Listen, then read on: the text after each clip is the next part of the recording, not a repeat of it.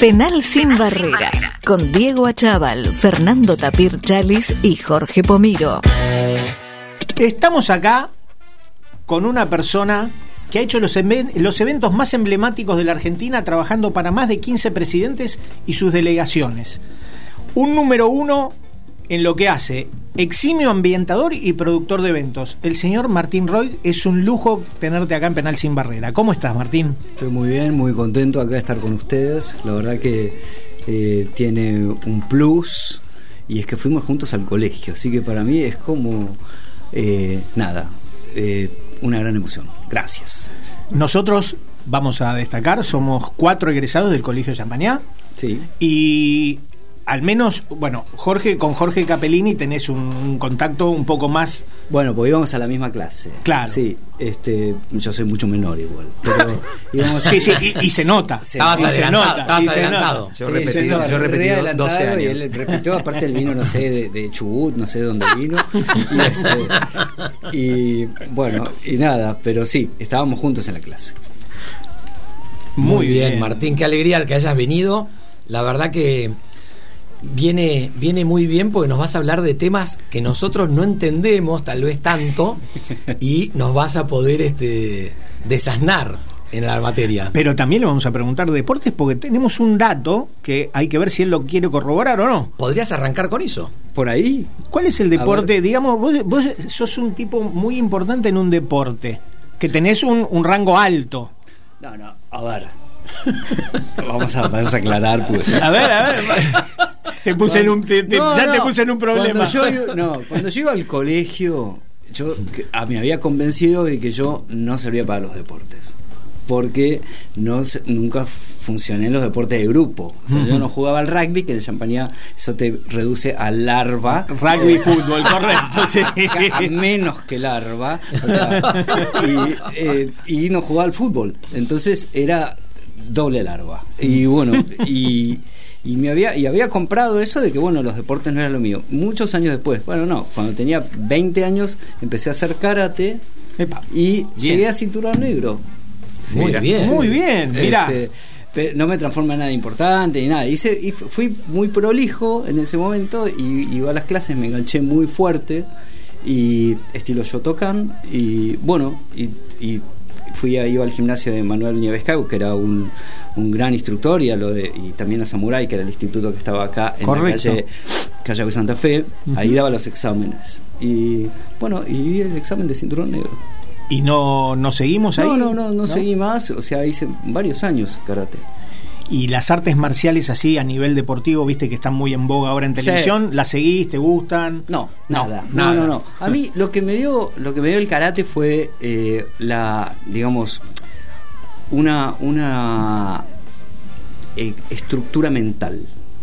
Me educó mucho como persona, lo mismo que la música. Me, me ayudó a no tener miedo a que me peguen, por ejemplo. O sea, eh, me ayudó a, me dio mucha seguridad pero no, nunca me peleé por la calle ni nada, pero me, me dio una. Me, educó un montón. Es, es un arte marcial bellísimo. Sí, claro. Y sobre todo el estilo Shotokan es, es muy hermoso y extremadamente eh, cálidos los maestros. Me, me hizo muy bien. Y ahí me di cuenta que para algo deportivo podía servir. Muy bien. Sí, entonces, este, nada, es una etapa de mi vida que me encanta. Mm. ¿Y cuándo, cuándo arrancás con todo el tema tuyo? ¿Ya de chico te gustaba? Eh, ¿Venís de familia de, decoradores? Nada, cero, cero, cero, mi, papá Es, mi papá es un médico, traumatólogo, que también fue a Champaría, igual que mi hermano Hernán, y mi mamá es una licenciada en economía. O sea, no, no. En mi casa no hay músicos ni hay eh, nadie que se dedique a la decoración ni de lejos. Este, y yo empecé bueno, eh, cuando salí del colegio me metí a la facultad de medicina. Mm. Entré a la facultad de medicina, duré algunos años, no era muy estudioso, pero sí eh, hice un buen primer año, entonces entré a trabajar en la eh, ayudantía de anatomía y trabajaba disecando cadáveres. yo cortaba cuerpos con la sierra eléctrica. todos los días de mi vida. Cosa que me hacía extremadamente feliz y yo sentía que. Sí, yo desarrollaba una cosa. Y después los volví a juntar con el cinturón negro y le hacía un boño. Claro. Y yo tenía como un Mr. Hyde ahí que me, que me funcionaba súper bien. Y después dejé la facultad, qué sé yo, estuve, igual estuve un montón de años, ¿eh? como cuatro, casi cinco años en la facultad. Y mientras tanto yo estudiaba el piano y, y, nada, y me gustaba mucho el piano y mucho la música desde muy chico. Y seguí con eso y, y daba clases, hice mucha docencia, siempre me gustó la docencia y en un momento una amiga mía, amiga en común, con CAP y demás, este, que se llamaba Sofía, se llama Sofía, Sofía que era directora de Para Ti en ese momento, eh, me dice, che, ¿me puedes traer unos músicos a mi casamiento? Porque vos conocés muchos músicos, qué sé yo, me puedes armar la parte musical, una banda, un show, qué sé yo, y, unos pies para la ceremonia. Bueno, le llevé eso.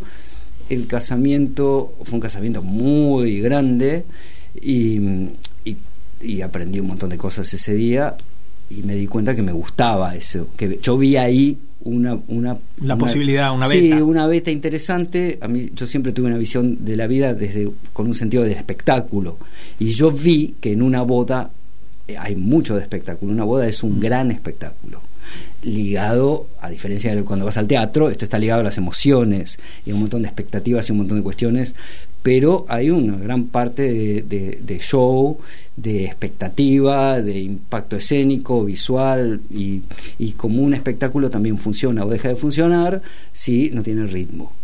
Y si está y si falla. Yo había ido a casamientos ya de amigos eh, compañeros de colegio o de otros amigos y todos me habían parecido una mierda. Y este, las fiestas, las fiestas, no los amigos. No, los amigos, no, los amigos ya, los, ya esa es otra, otra historia. Pero digamos, eh, yo me acuerdo cuando se casó una amiga mía que fue un casamiento al Palacio San Miguel, ni siquiera en el salón principal, sino en un salón que había en un piso de arriba, y me sientan en una mesa con un señor y, eh, y, otros, y otra gente. Sin nombre, el señor no lo voy a nombrar porque la estructura hacer mierda. Entonces, eh, entonces ¿qué tal? ¿Qué tal? Eh, me dice, digo, yo, ¿qué tal? Soy Martín Roy. Y digo, yo soy fulano de tal. Ah, digo, ¿vos qué haces? Me dice, yo soy el mejor DJ de Buenos Aires. Así se presentó. Oh, este, caramba. Sí, sí, sí. Caramba. Apareció el cinturón negro. Sí, no, no, no, no, no. El cinturón negro de lengua, que también soy.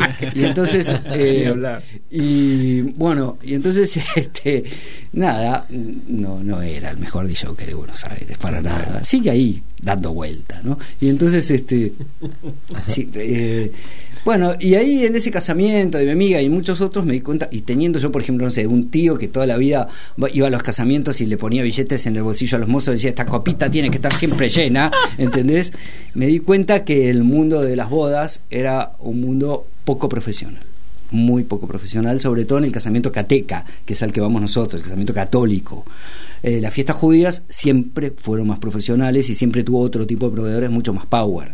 Eh, pero la fiesta católica de la mamá, la hija organizando las fiestas juntas, toda esa cosa horrorosa, eh, siempre fue eh, el, pasaporte para, para fiestas malas un conjunto de borrachos en una pista de baile se divierte siempre, pero ese es otro tema. Yo estoy hablando de un producto profesional. Ahora, Martín, ¿qué es una buena fiesta? Una buena fiesta, primero, es un, eso, un conjunto de borrachos divirtiéndose. No, digamos, una buena fiesta es, un, es, es eh, la fiesta la hace la gente, por supuesto. O sea, la fiesta es, es digamos, la alegría, el, deseo de pasarla bien y todo eso es el componente esencial de una fiesta. Después, una fiesta es un producto, es un producto como un auto, como un equipo de música.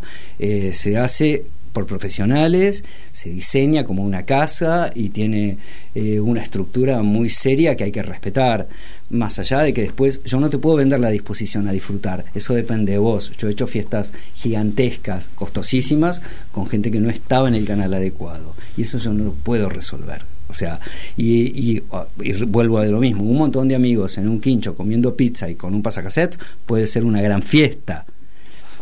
A mí me tocó eh, diseñar, básicamente Hernán, mi hermano, que es el que maneja absolutamente todo, yo manejo, soy el guardián de nuestra mística, pero, pero la empresa la maneja Hernán, diseñar un producto ya destinado a una porción del mercado, pero yo te puedo vender una Ferrari pero no te puedo vender que sea feliz adentro.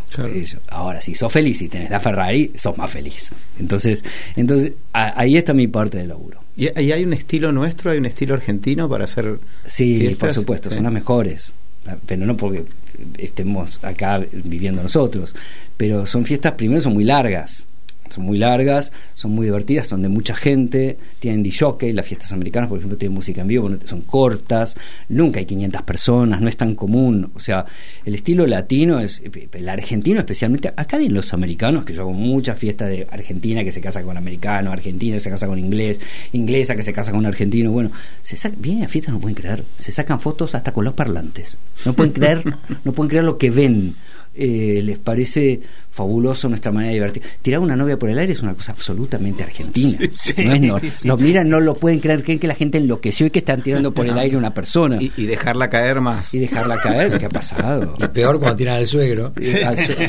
bueno, es que eh, tengo unos cuentos terribles, pero sí, sí, yo una vez tuve una fiesta de unos rugbyers que jugaban a ver quién le pegaba las bolas de espejo. No, por Dios.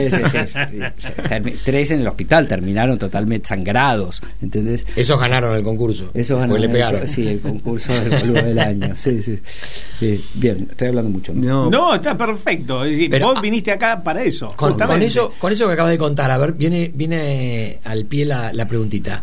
¿Qué es lo más bizarro que te tocó vivir en un evento? Mucho. No, pero lo, así, algo así que vos cuando, Cuando eh, yo vi la película Relatos Salvajes, ¿se acuerdan de Relatos Salvajes? Eh, Genial. Yo le escribí a Axel Kuchevaski y le dije, si vos me preguntabas a mí, yo tenía cuentos peores. Para la eh, parte del casamiento, decís. Sí, sí, sí. O sea, cuentos peores, cuentos más graciosos, cosas bizarras. a ver, las cosas bizarras en generalmente están ligadas a veces con problemas. O, tuve un novio que se fue de la fiesta. No, se fue a, tomar unas cositas y no pudo volver nunca más. Tuve también unas cositas. Sí, se fue con los amigos, tomaron cositas y no volvieron, no pudieron volver.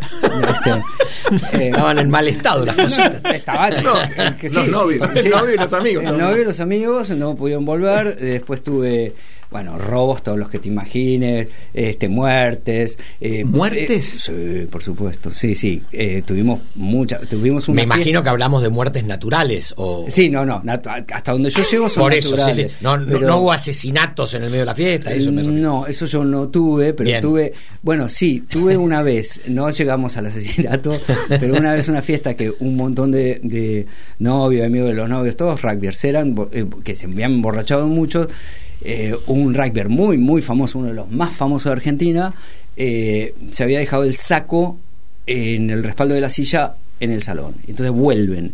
Cuando agarra el saco no, tenía la billetera y no tuvo mejor idea, ya había terminado el evento, estaban levantando todo. Que meterse en la cocina y empezar a decir que acá le me robaron, acá me tienen que devolver la billetera, manga de chorro. Bueno, los cocineros de, los cocineros de eventos no son no son Francis Malman, son unos santiagueños bravos, ¿entendés? Que corrieron con los cuchillos. Y yo decía, no lo toquen que vale millones. O sea, no, lo corten. Bueno, eh, sí, tuvimos, tuvimos una vez un, gente muy especial, no sé, un padrino que se murió 15 días antes del evento, pero dejó orden de que se hiciera el evento y la fiesta empezó con un video del muerto en pantalla, saludando a todo el mundo diciendo no los voy a poder acompañar. No, estaba enfermo y sabía que podía sí, sabía que podía pasar y grabó el video y como era eh, nada, y los amigos cuando vieron el video se rieron porque lo conocían. o sea, eh, digamos, estaba todo hablado, pero digo... Y fundamentalmente todo pago. Sí, también. Pero sí, pero tuve una fiesta donde estaba todo pago y la novia, una semana antes, le dijo al novio, ¿sabes qué? No te quiero. No me caso nada. Y entonces no se casó. ¿Y qué pasó? ¿Hay, ¿hay reintegro? Eh, nosotros somos de la teoría de siempre estar eh, a favor de, ayudar. O sea, por supuesto que una fecha es una cosa muy cara y depende de la época y depende. Cada circunstancia es única. No te puedo decir hay una regla. La regla te tiene que decir que no, no hay reintegro. Claro. O sea, pero después hay clientes que les hiciste cinco bodas, siete casamientos, que les hiciste los quince, después los casás. Yo tengo chicos que les hice el bar mitzvah y ahora ya los casé. O sea, y ahora vienen con el bar mitzvah de su hijo. O sea, es un mundo maravilloso. Yo trabajo hace 27 años en esto. Entonces, como vi muchas, muchas cosas. Pero cada caso es muy, es muy particular. Es un trabajo espectacular. Oye, ¿y no tenés reemplazo, por ejemplo, en ese caso? Falta la novia, se fue la novia. ¿Te, genera un reemplazo? No, ¿no? Eso no existe. Eh, no, tengo un novio que lo casé ya cuatro veces. Bien, reincidente. Cuatro veces y él cuando cada vez que se casa... Eh, le dice a la novia, dice, mira, porque en general las novias no quieren repetir los proveedores de la otra. Claro. Y entonces le dice, mira, todo menos que no es negociable. y cuando y cuando termina, nada, se casa, qué sé yo, lo saludo y yo me estoy por ir, no sé, me dice al oído, nos vemos la próxima. ¿Te puedo dar unas tarjetitas que estoy haciendo divorcios? Es un tipo, claro, está bien. Bueno, mi hermana, Cecilia, que hace derecho en familia, dice, mándamelo, mándamelo. ¿Cómo, cómo con, tantos eventos repetitivos de alguna manera, de dónde sale tu creatividad? ¿Cómo, cómo te inspiras? Bueno, hoy, a ver, a mí siempre me preguntan eso. Eh, la, la, inspiración en cada persona es, es, muy. siempre está muy lejos de lo obvio, en general. O sea, uno cree que si uno va de viaje, me pregunta, cuando te vas de viaje, eh, traes ideas. Primero, hoy las ideas las puedo sacar eh, tirado en mi cama a las 2 de la mañana mirando un teléfono, digamos, está todo el panorama mundial de la decoración en un clic del teléfono, o sea, no hay en realidad a mí lo que a mí el paisaje que me atrae siempre, aún en los viajes, es el paisaje humano. A mí me a mí me emocionan las personas, me gusta me gusta ver gente, o sea, después sí miro miro otras fiestas y demás, pero para de, chusma. Las ideas no me no me surgen nunca de ver otras bodas o de en general me vienen de de otros estímulos, de, de, la gente, las ciudades, los colores, y después yo eso hago una traducción interna. Y Martín, ¿qué le recomendarías a alguien que está empezando a organizar su evento, o casorio, cumple, o lo que fuera? ¿Por dónde tiene que empezar? ¿Qué buscar en proveedores? Eh, ¿Qué priorizás vos de un proveedor? Bien, esa es una pregunta muy buena porque básicamente lo que le diría es trabajen con profesionales. O sea, eh, si estamos hablando de una fiesta de cierto calibre, ¿no? O sea, no, no una reunión en tu casa el fin de semana de 20 amigos. Mm. Estamos hablando de algo que tenga mucho peso emocional, que digamos que sea un turning point en la vida de alguien, como es un casamiento importante o la boda de tu hija o... Eh, o, sea, o, sea, vuelvo a repetir lo mismo, eh, la fiesta mm, de mayor presupuesto no necesariamente es la mejor, pero sí la, cualquier fiesta tiene que estar hecha por profesionales. O sea, no contraten eh, a una tía que hace centros de mesa, ni a una amiga que no sé qué, ni, ni no es eh, la boda, sobre todo la boda no es un evento para probar proveedores. Tenés que contratar eh, no rompe cualquier regla interna que tengas, hay muchas cosas culturales con las que se puede romper, no es necesario comer eh, tres platos, ni comer, o sea, puedes hacer una fiesta más simple, más tranca, no hay problema con eso, pero siempre tener presente, eh, trabajar con gente que tenga mucha experiencia comprobable, comprobable, hay mucho chanta, este, mucha experiencia comprobable y que sea eh, gente que esté en el mercado hace tiempo y que te dé seguridad. Vos finalmente te vas a dar cuenta cuando alguien es seguro porque habla con, un, con una precisión, es lo mismo que un abogado, lo mismo que un médico, que, que inmediatamente lo percibís. el trabajo de hacer fiestas está muy ligado a la docencia. Hay que enseñarle mucho al cliente, igual que un arquitecto que hace una casa, hay que enseñarle mucho lo que es hacer una fiesta. O sea, hay que explicarle, porque la gente fue a fiestas toda la vida, pero eso no la transforma en un profesional de los eventos. Yo fui toda la vida al restaurante, pero no podría tener un restaurante. O sea, totalmente. Eh, totalmente, es así. Eh, ¿Y cómo definís tu estilo? Mi estilo, dark.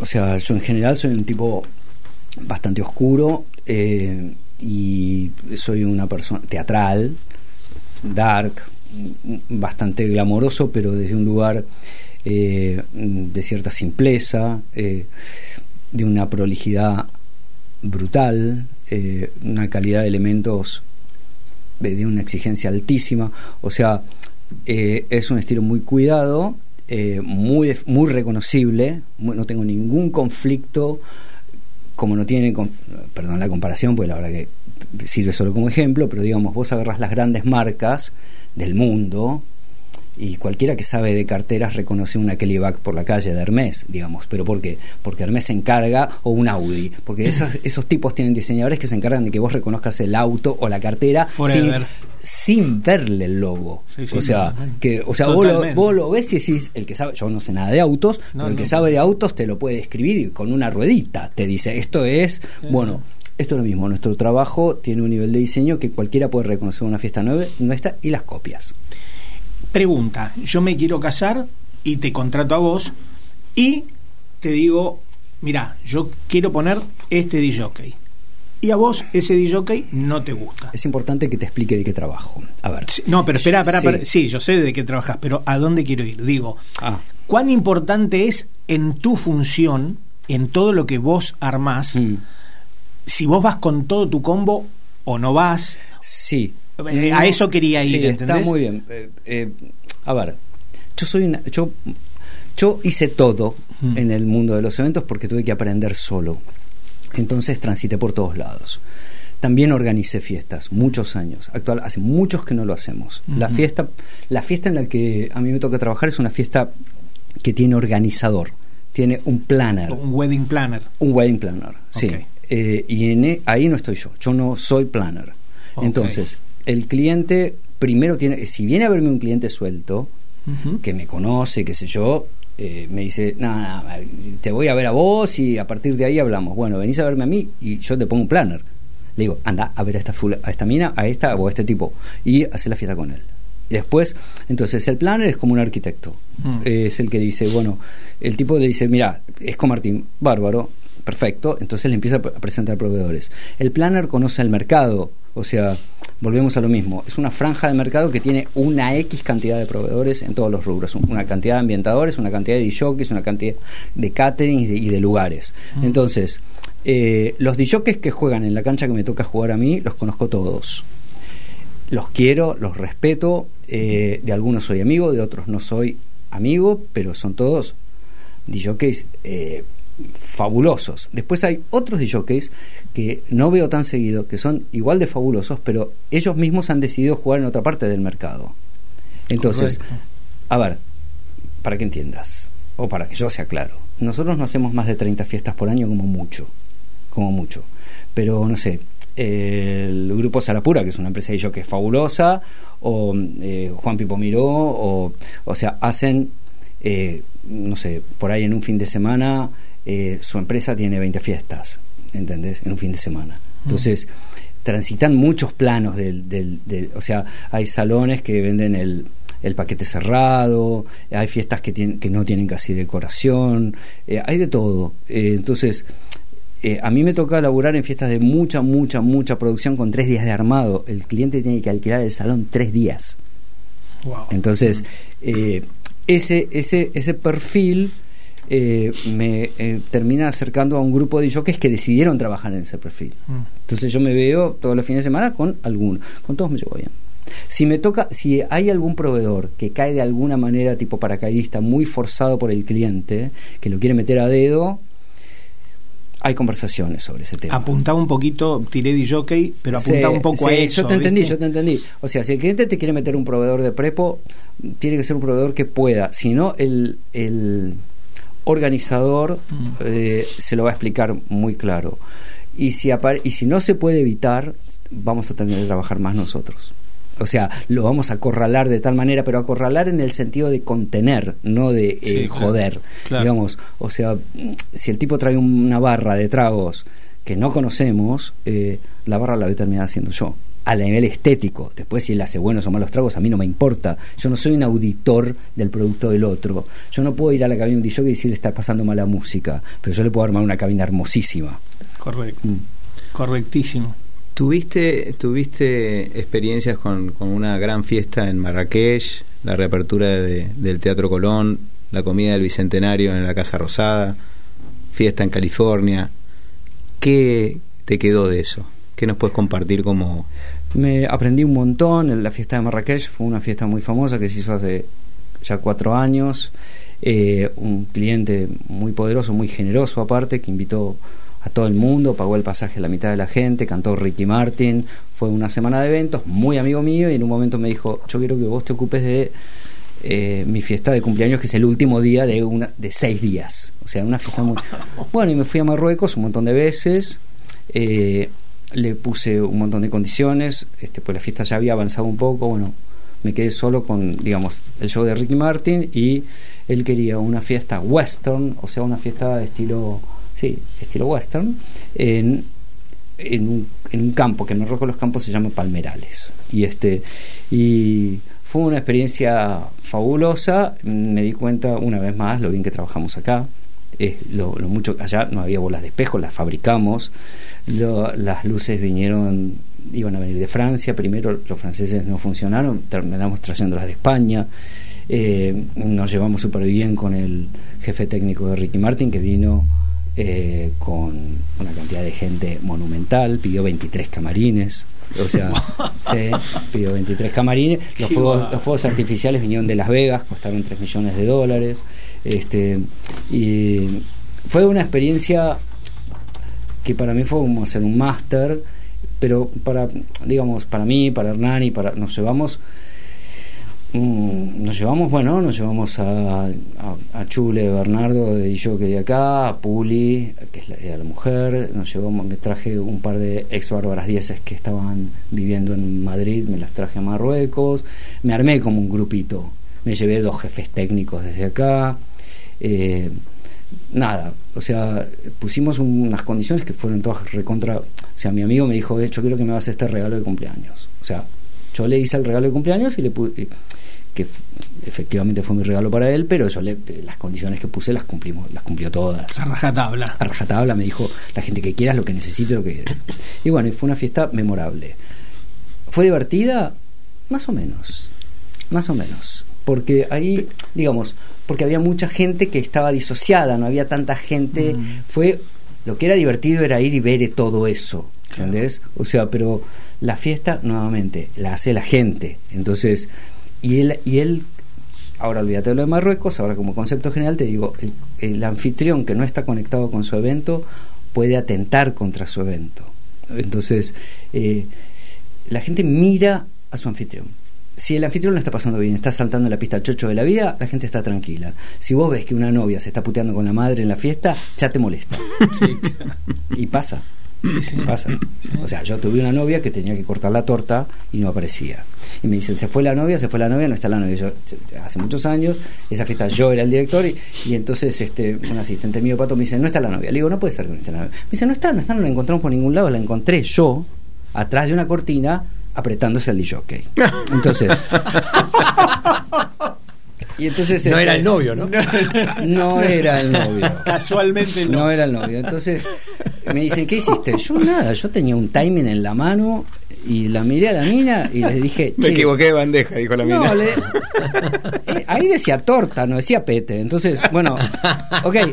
A ver, lo que quiero decir es: ella tenía que cortar la torta. Yo no audito nunca a mi cliente, ni como persona, ni como profesional. Yo lo que hago es: yo tengo una fiesta adelante que tiene que funcionar más allá del comportamiento del anfitrión. O sea, es un producto, volvemos a lo mismo. La fiesta es como un avión que está en vuelo y tiene que cumplir un montón de requisitos, pues yo tengo 300 tipos ahí adentro que no tienen que tener calor, que tienen que estar cómodos, que hay que darle de chupar, que tienen que sentirse, tienen que entender el evento, tienen que estar, digamos, a gusto, disfrutar visualmente de todo. Todo eso eh, excede absolutamente el comportamiento de un anfitrión que puede, puede volcar o no, pero si está mejor, ya te digo, es mejor. Pero, pero hay un montón de gente eh, en el evento que hay que atender continuamente. Muy bien. Hay una faceta, hay una faceta tuya de la música. Sí. Es el, tema del mecenazgo, del, eh, eso es, así. Eh, yo en pandemia empecé. La música es, un, es, es, otra cosa paralela que está en mi vida permanente, es, mi eje. Vos me preguntabas mis inspiraciones, la música es mi eje, el piano, yo estudio el piano todos los días de mi vida desde muy chico, o sea, ocupa un lugar excepcional. Y la eh, en pandemia gran cantidad de mis amigos son músicos. Se ocurrió un episodio que, todos conocemos se, se, cerraron las salas de conciertos no había contratos se cancelaron los contratos internacionales no había trabajo para los artistas tampoco para los que hacemos fiestas. Entonces y fuimos los últimos. Yo tuve dos años dos años sin trabajar y este dos años sin trabajar, con empleado, con un montón de cosas. Manteniendo una estructura que me imagino debe ser grosa. Es una estructura mediana, mediana, y esto, bueno, gracias a Hernán, mi hermano, que es el opuesto a mí. O sea, es una persona ordenada y previsora. Mm. Yo, si no estaba Hernán, yo estaba pidiendo plata abajo de un puente durmiendo en un colchón a los tres días. ¿Entendés? Porque yo, o sea, soy un tipo que no sabe hacer cuentas, yo no sé cuánto valió una fiesta, no tengo idea de nada, de nada, absolutamente de nada, no sé cuánto pagó la cochera. Entonces, eh, pero no me molesta quedar como pelotudo, pero lo, explico para, digamos, o sea, pero a mí un cliente, pero digamos, yo sé dónde está mi fuerte. Hace poco un tipo vino, se me sentó adelante, una fiesta de 15, y el padre, ah, un tipo enorme, un gordo, muy simpático, dice, bueno, bueno, muy bien, muy bien, ¿cuánto me va a costar esto? Y le digo, no tengo idea. digo, debe costar un huevo, te aviso. te aviso, esto debe costar un huevo. Pero no sé, le digo, este, el masazo. que pidió la nena. No, le digo, el masazo te llega por otro lado. Le digo, no, acá conmigo. O sea, o sea, después. La caja está al costado. Claro, después te, llega de otro mail, todo, tipo Hernán arroba O sea, no llega Martín Entonces, llega por otro lugar y si me lo vuelven a sentar delante es que pasó la prueba. ¿Entendés? O sea, o sea, cuando yo ya lo vuelvo a ver, ya pasó la barrera del sonido y ahí, entonces, ¿pero dónde estábamos? En la música. Bueno, entonces yo armé un ciclo de conciertos eh, privados de mecenazgo, es un proyecto de mecenazgo cultural sin fines de lucro, donde yo consigo alguien que paga una fecha de un proyecto musical, como si fuera el Mozarteo, digamos, pero está por fuera del circuito tradicional, no son conciertos en teatro, son conciertos. Se pueden hacer en algunas casas o en lugares que yo decido. Este, el último que hicimos hace cuatro o cinco días, lo hicimos en el Hotel Emperador de nuestro amigo Gustavo López, muy generosos ellos también, y bueno, y siempre conseguimos alguien que sea el, el sponsor de la fecha y vendemos las fechas. Y nada, ya hicimos 40 conciertos. Hicimos 40 conciertos y la temporada del año que viene la abrimos en el Colón. Nos vinieron a ofrecer del, teatro, del teatro, Colón, eh, nos ofrecieron, dijeron, ustedes se han transformado en una, digamos, somos mucho más activos que el Mozarteum, que el Colón, tenemos una cantidad de conciertos increíbles, tocaron todo. ¿Nos llevaste a Uruguay, puede ser? A Uruguay hice dos conciertos, sí, y este y seguramente el año que viene iremos a España mm, y a Miami. Mm. Qué bueno. Impresionante. Qué bueno. Tengo un mensaje de Juan Pablo de, de Recoleta para vos, Martín. Juan Pablo de Recoleta. sí. Bien. Que hace dos preguntas en una. Una, ¿cómo incide en tus ambientaciones la música? No incide. ¿No incide? No, no incide por lo menos de manera lineal. Pero la música incide en toda mi vida todo el tiempo. Pero, las ambientaciones no, no, no, ¿Y la segunda parte?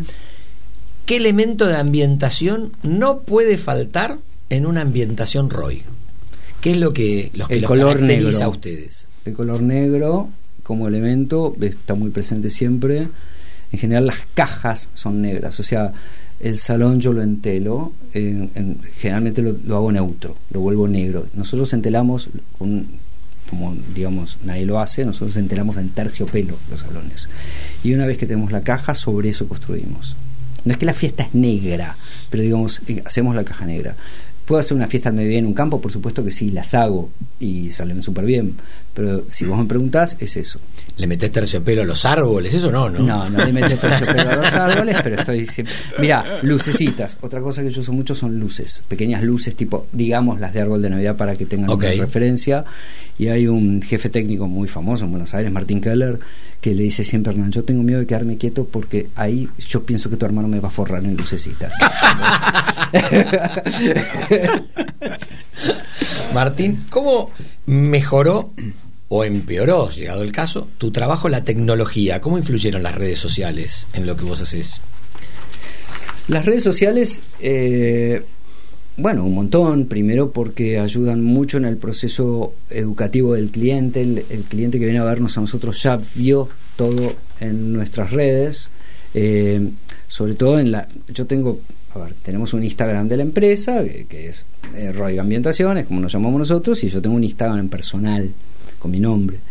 Y tenemos, acabamos de cumplir los 100.000 seguidores y, y nada, eh, las redes lo que hacen es ayudan a que el cliente vea el trabajo antes. Y entonces, en general, todos los que vienen ya vieron todo, vieron las fiestas, yo ya sé lo que hiciste acá, lo que hiciste allá. Y por otro lado, las redes eh, son, a mí en mi vida personal y también en la profesional, me sirven. Yo no tengo ningún conflicto con la tecnología. No tengo a ver, soy pésimo usando cualquier aparato, pero no tengo problema de estar acá con ustedes y que miren el teléfono, de ir a un bar y que con dos amigos y que miren el teléfono.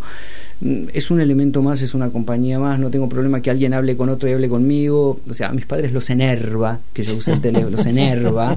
Eh, es otra generación. Sí, mamá lo usa mucho, pero, pero, pero no, puede ser, si empezás con el teléfono yo el teléfono a mí me, me, me, hace, me permite que bueno que me encuentre con ustedes y sienta que los veo todo el tiempo y no los veo hace 30 años. Digo eh, mm, la tecnología me sirve para todo.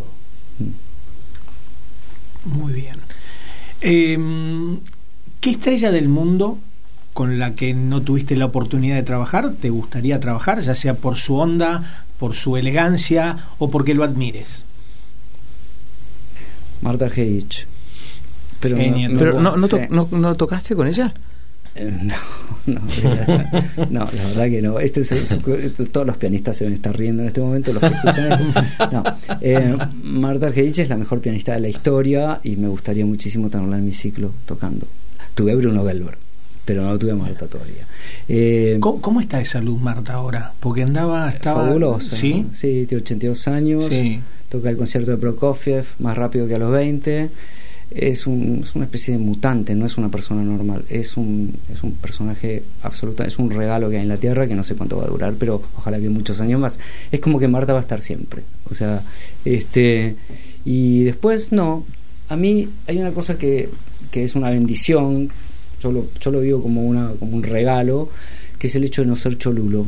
A mm. mí, yo trabajé para muchísimas personas que están muy acostumbradas al cholulismo, pero cuando vos no lo sos, eh, se relajan. O sea, se les, les desactivás esa relación con el fan que a mí, digamos, la única persona que me hace temblar las piernas es Marta. Todo lo demás me da igual. O sea, yo hice comidas para presidentes, comida para, qué sé yo, jugadores de fútbol, no me acuerdo ni los nombres, imagínate, pero eh, todos de la selección, a Tagliafico le hice el casamiento, me acuerdo porque todo el mundo me pregunta por Tagliafico, pero digamos, hice muchos jugadores de fútbol que los conozco en las fiestas, porque en general eh, todas las reuniones son por Zoom, pero estos, tipos ninguno vive acá, entonces todos divinos, o sea, hace mil años le hice un casamiento a Martín Palermo, eh, uno de sus casamientos, me acuerdo de de cosas graciosas, como que el tipo se tiraba, se tiraba desde el escenario, tocaban los decadentes,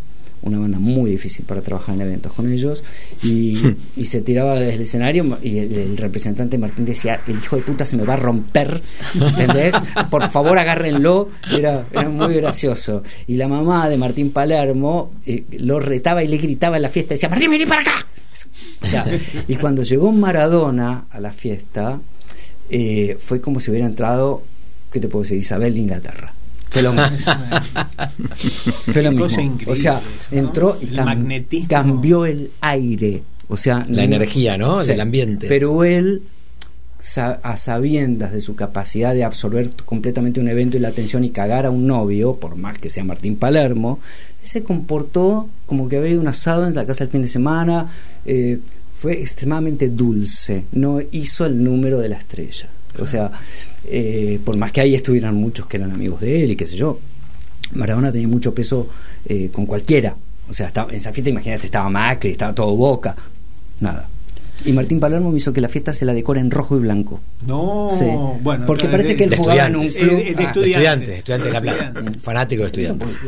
Este, fue, fue muy gracioso eso. Martín, eh, así como hablas del, de la energía esa impresionante que, generó Maradona en esa oportunidad, eh, trabajaste con presidentes. ¿Cuál presidente te impresionó más desde ese punto de vista, así del, carisma y demás? A ver, voy a aclararlo bien porque no tiene que ver, o sea, imagínate que yo me desprendo, No estamos hablando de ideologías políticas. Me ¿eh? desprendo completamente de cualquier cuestión y te digo, la persona más impresionante que yo tuve en una mesa sentado fue a Chávez. O sea, era eh, una mezcla, primero una cosa muy rara, el tipo se, se sentó en la mesa y tenía al lado sentado un señor mudo al que te decían que no le tenías que hablar en un banquito con una caja.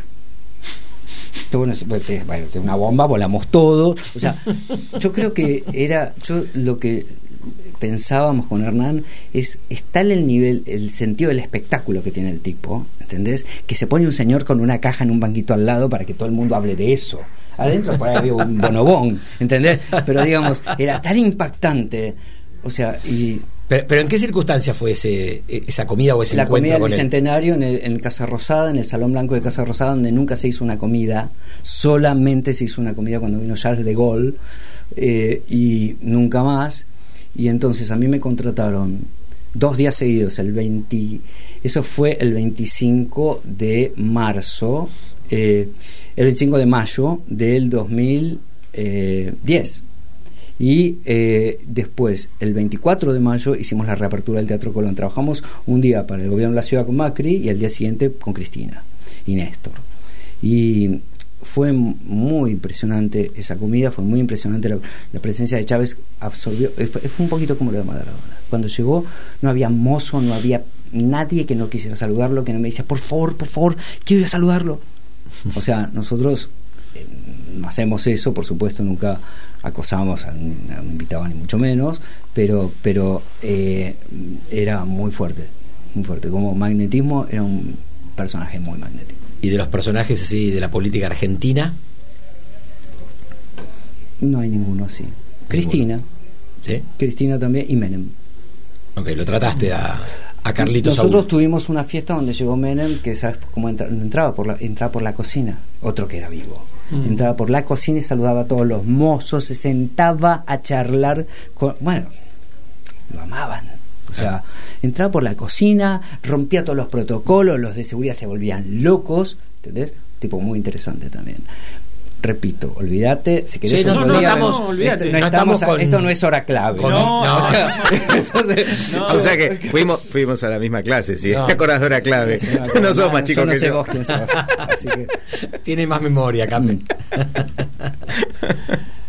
eh, Martín, ¿podemos hacer un juego? Depende. La última vez que me dijeron eso terminó mal.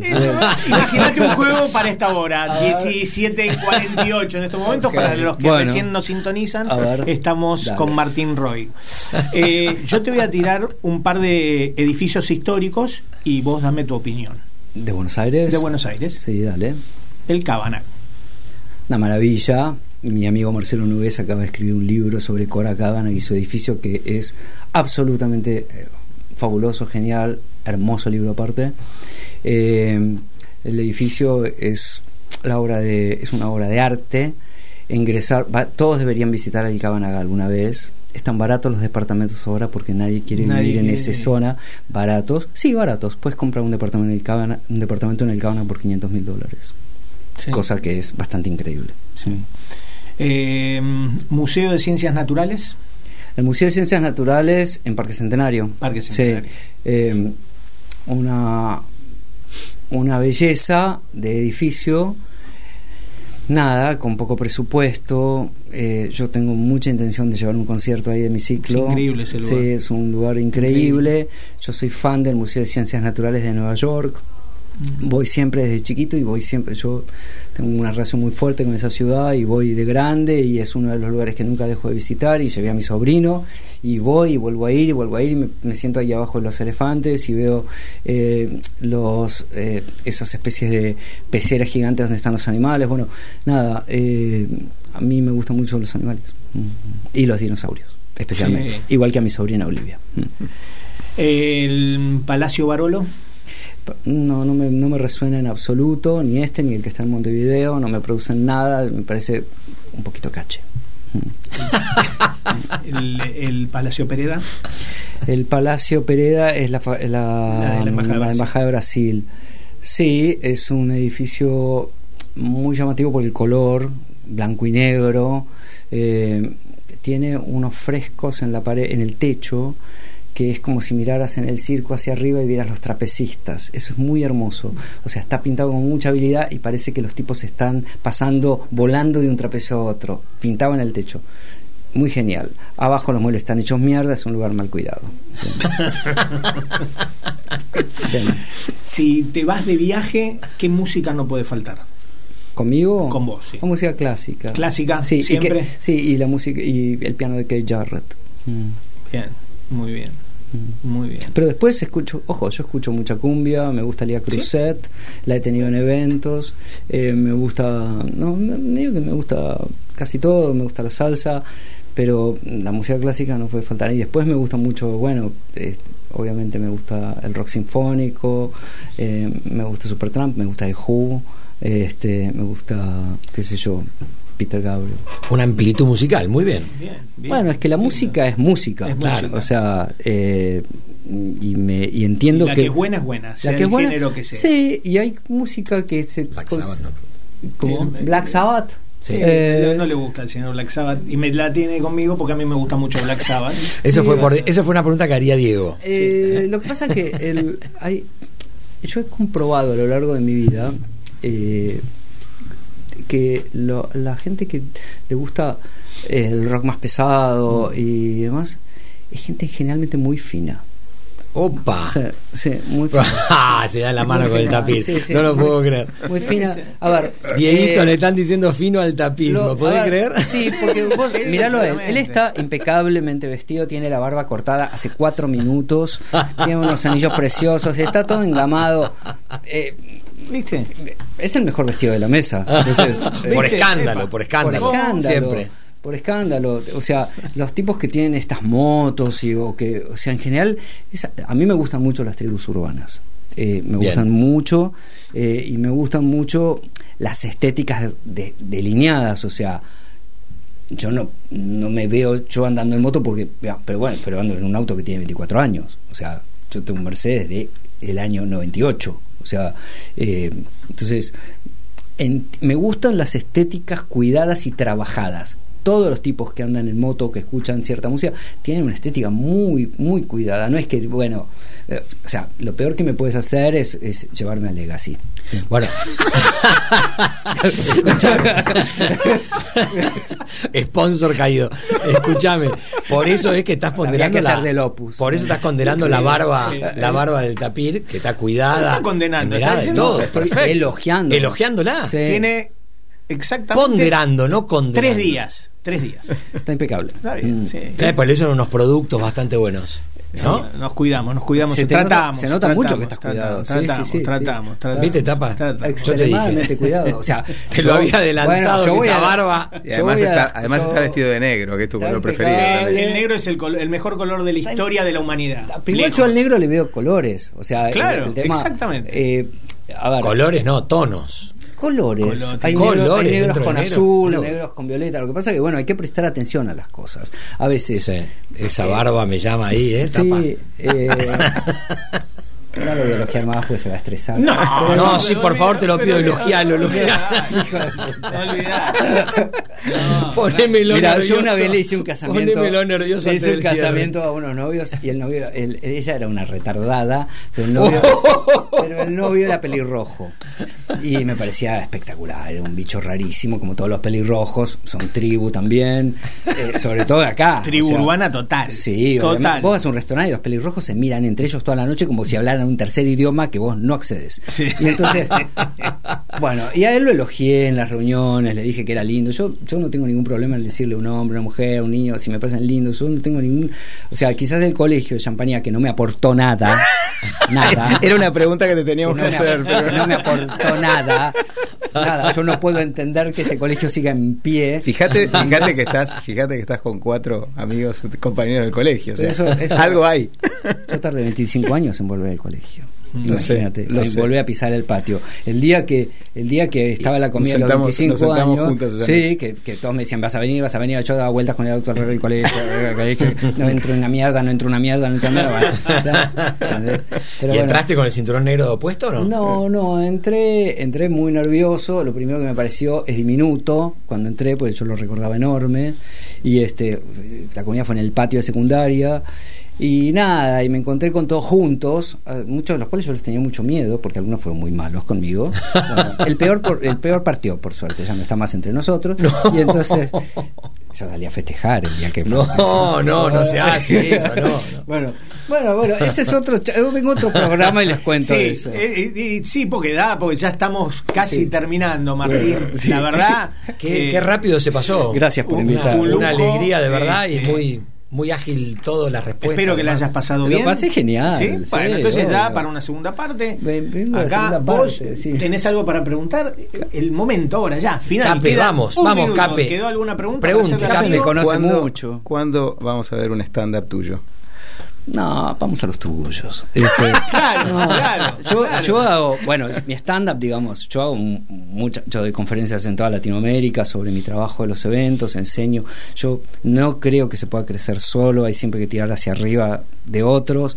Este, yo comparto todo lo que aprendí y un poco en cada, en, cada vez que voy a dar una charla empiezan, bueno, contá anécdotas, contá anécdotas. bueno, al final les cuento anécdotas, primero trabajemos, pero, pero ese sería mi stand-up. Al teatro, eso no no, prefiero tocar el piano. No, pero tenés un gran humor. Gracias. Y vos también. Gracias. Acá todos, ¿eh? Todos tienen. Pomiro me sorprende. ¿Viste? Ah, ¿viste? Pomiro, es para otro programa entero. Lo estereotipaste como alumno de champañán. No, no, es una caja de sorpresas el doctor. sí, estoy encantado. estoy encantado. 100 vidas en una vida. Tiene una sonrisa así como de 700 dientes. Este, Miguel Ángel Ruso del Champa. Pero duro, ¿viste? Te pone la sonrisa y no se mueve. Abre la boca, muestra los dientes, queda quieto. Y, y ahí sonrió. ¿Entendés? Oíme, Cape, nos quedó también, además de, toda esta linda charla con Martín, nos quedan varios temas con vos, así que vas a tener que volver. Volveremos, volveremos. ¿Eh? Te vamos a pedir también que vuelvas, porque nos faltó que hables de tus condiciones de asador, nos faltó que hables... ¿Gran asador o no? De, del stand-up. Eh, no sé, no como chorizo. Ah, caramba. ¿Entraña? tampoco. ¿Vacío? Terminala. Chicos, eh, ya nos estamos yendo. Beso grande para todos. Eh, Nanito, la mejor de las suertes, fuerza te bancamos a morir acá y nada. Lo amamos. Lo, amamos. Lo ¿eh? amamos. El programa fue para él. Eh, tratamos de hacerlo lo mejor posible, estando bastante bajón todos porque es alguien muy querido. Así que nada, los vemos el jueves que viene. Martín, mil gracias por estar. Gracias a ustedes, lo que barbo. Cuando quieran, acá estoy. Dale, cómo no. Bueno, la segunda es toda anécdotas. bueno, y metemos un poco de música también. Ahí hablamos de música. Lo que quieran. Penal sin barrera. Una propuesta diferente con Diego Achával, Fernando Tapir Chalis y Jorge Pomiro.